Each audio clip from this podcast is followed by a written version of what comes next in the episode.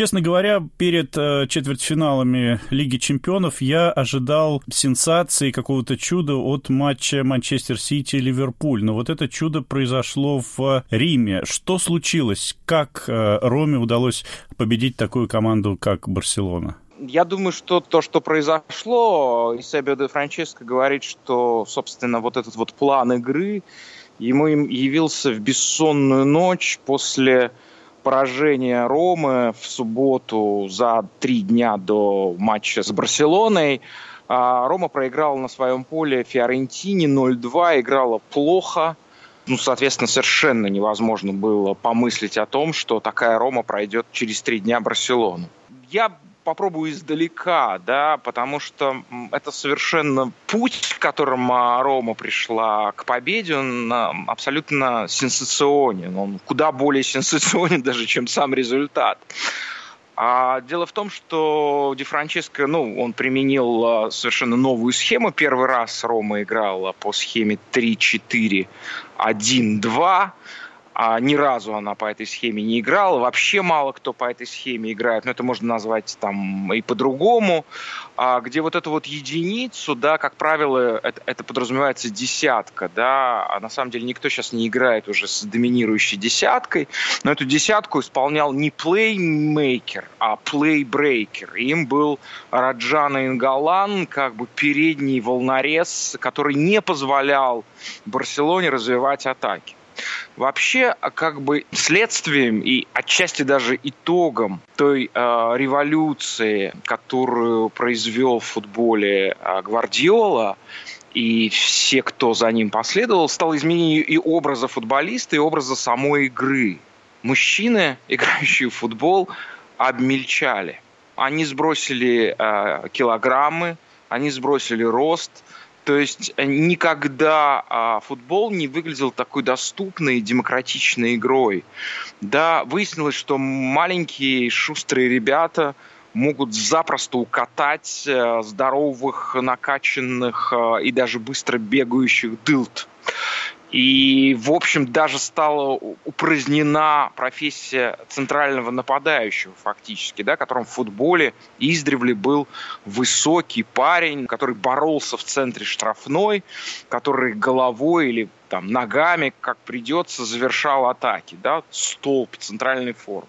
Как известно, Гвардиола в результате своих революционных экспериментов фактически это амплуа упразднил и Этому последовали многие. Некоординированный, мощный парень в центре, ну, фактически такое умирающее амплуа. То, что показала Рома, а по своей сути это такой как бы воскрешенный, олдскульный, хочется сказать английский, на самом деле не английский. То, те добродетели северного футбола, наверное, убедительнее всех воплощали, конечно, не англичане, а немцы. И они сами отказались от этого пути достаточно давно. Немцы сегодня играют совершенно другой футбол. Быстрый, универсальный, техничный, из которого ушла агрессия фирменная немецкая. То есть она как бы проявляется другим образом. Скорее она является просто чистой энергией, без, без оттенка агрессии. А Рома странным образом сформированная команда. Вообще она всегда последние 15 э, лет самый красивый футбол в Италии играет Рома. Ну, вот если так посчитать суммарно, да, и это какой-то такой искусный, искусный дворовый футбол, я бы это назвал, да. Но так получилось, что в последние годы она формировалась довольно мощными игроками, физически мощными, мощными, тяжеловатыми. И Ди Франческо, он в своем плане на игру не просто не попытался приспособиться как бы к Барселоне, а максимально ушел вообще от Барселоны. То есть эм, Рома максимально отдалилась в своих характеристиках игроков.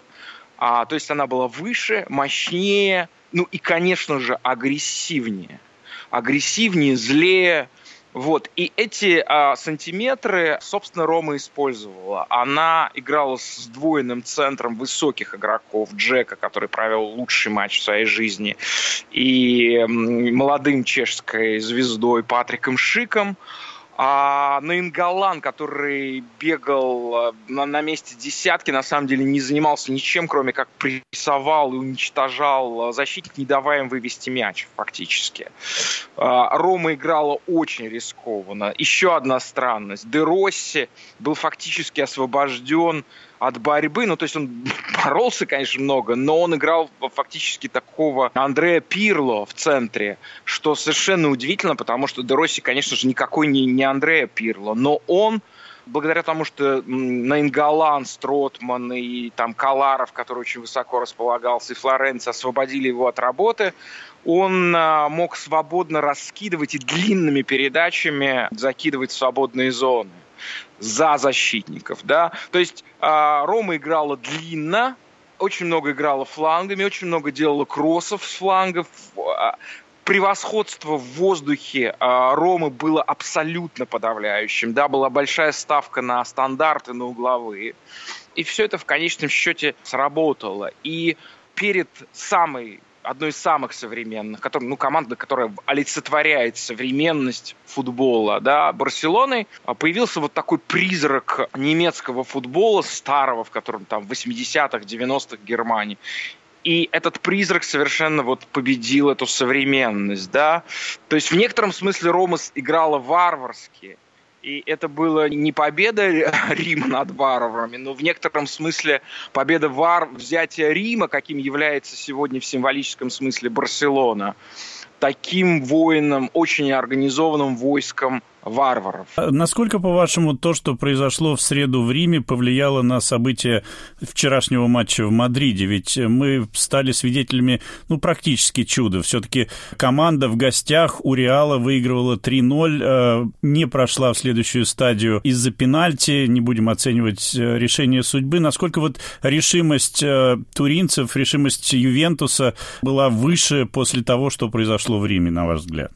Я всячески за то, чтобы, да, уходить в жизни от рационализма, не слишком увлекаться мистикой и метафизическим, но это, на мой взгляд, было абсолютно вот проявление метафизики. Конечно же, конечно же, то, что сделал Рим, при том, что я думаю, что не все игроки даже смотрели эту игру. Футболисты по-разному относятся к просмотру матчей других команд. Некоторые вообще абсолютно равнодушны к этому. Хотя Эдин Джека – человек, который сыграл лучшую в своей жизни игру против Барселоны, да, фантастически абсолютно, просто разорвав защиту Барселоны, он, да, он очень много времени проводит в просмотре любого футбола. Конечно же, повлияло, конечно же, вдохновило. Интересно, что план на игру у Ювентуса был ровно таким же примерно, как э, и в первой встрече. Да, это нейтрализация флангов, и на этот раз э, флангов э, Мадрида, сдвоенные как бы связки на каждом из флангов. Вот, только поменялся состав. Очень важно то, что появился в составе такой игрок, как Матюиди, которого не выпустил э, Аллегри на первую игру и с этим не угадал. И, в общем, если мы помним, матч в Турине решил, э, ну, как бы феноменальный этюд, феноменальный вот этот экзерсис Криштиану, который просто, ну, надломил Ювентус, а игра была, в общем, равной. И здесь вот это равенство, оно, оно, оно наоборот качнулось в пользу Ювентуса. И, конечно же, ну, при этом, конечно, Ювентус тоже играл феноменально и провел э, лучшую игру сезона, ровно как и Рома.